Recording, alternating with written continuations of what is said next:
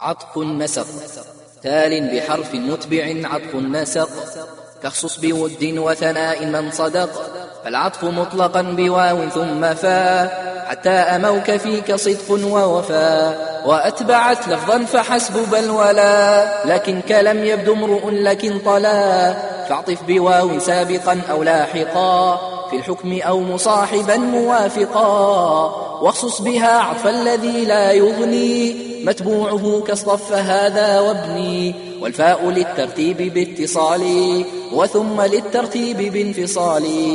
واخصص بفاء عطف ما ليس صلة على الذي استقر أنه الصلة.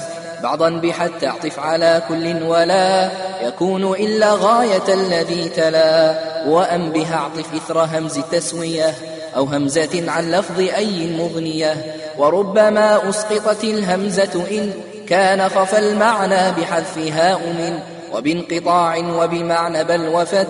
إن تك مما قيدت به خلت. خير أبح قسم بأو وأبهمي.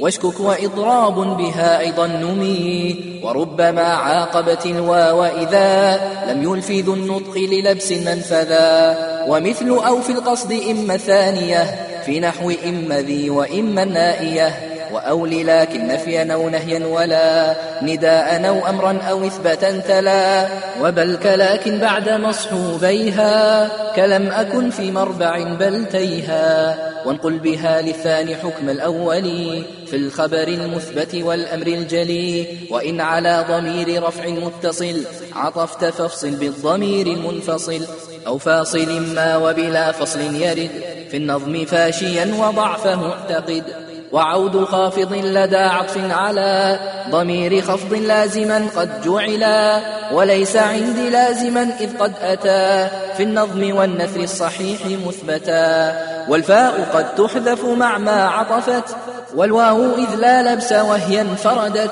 بعطف عامل مزال قد بقي. معموله دفعا لوهم التقي وحذف متبوع بداه نستبح. وعطفك الفعل على الفعل يصح. واعطف على اسم شبه فعل فعلا.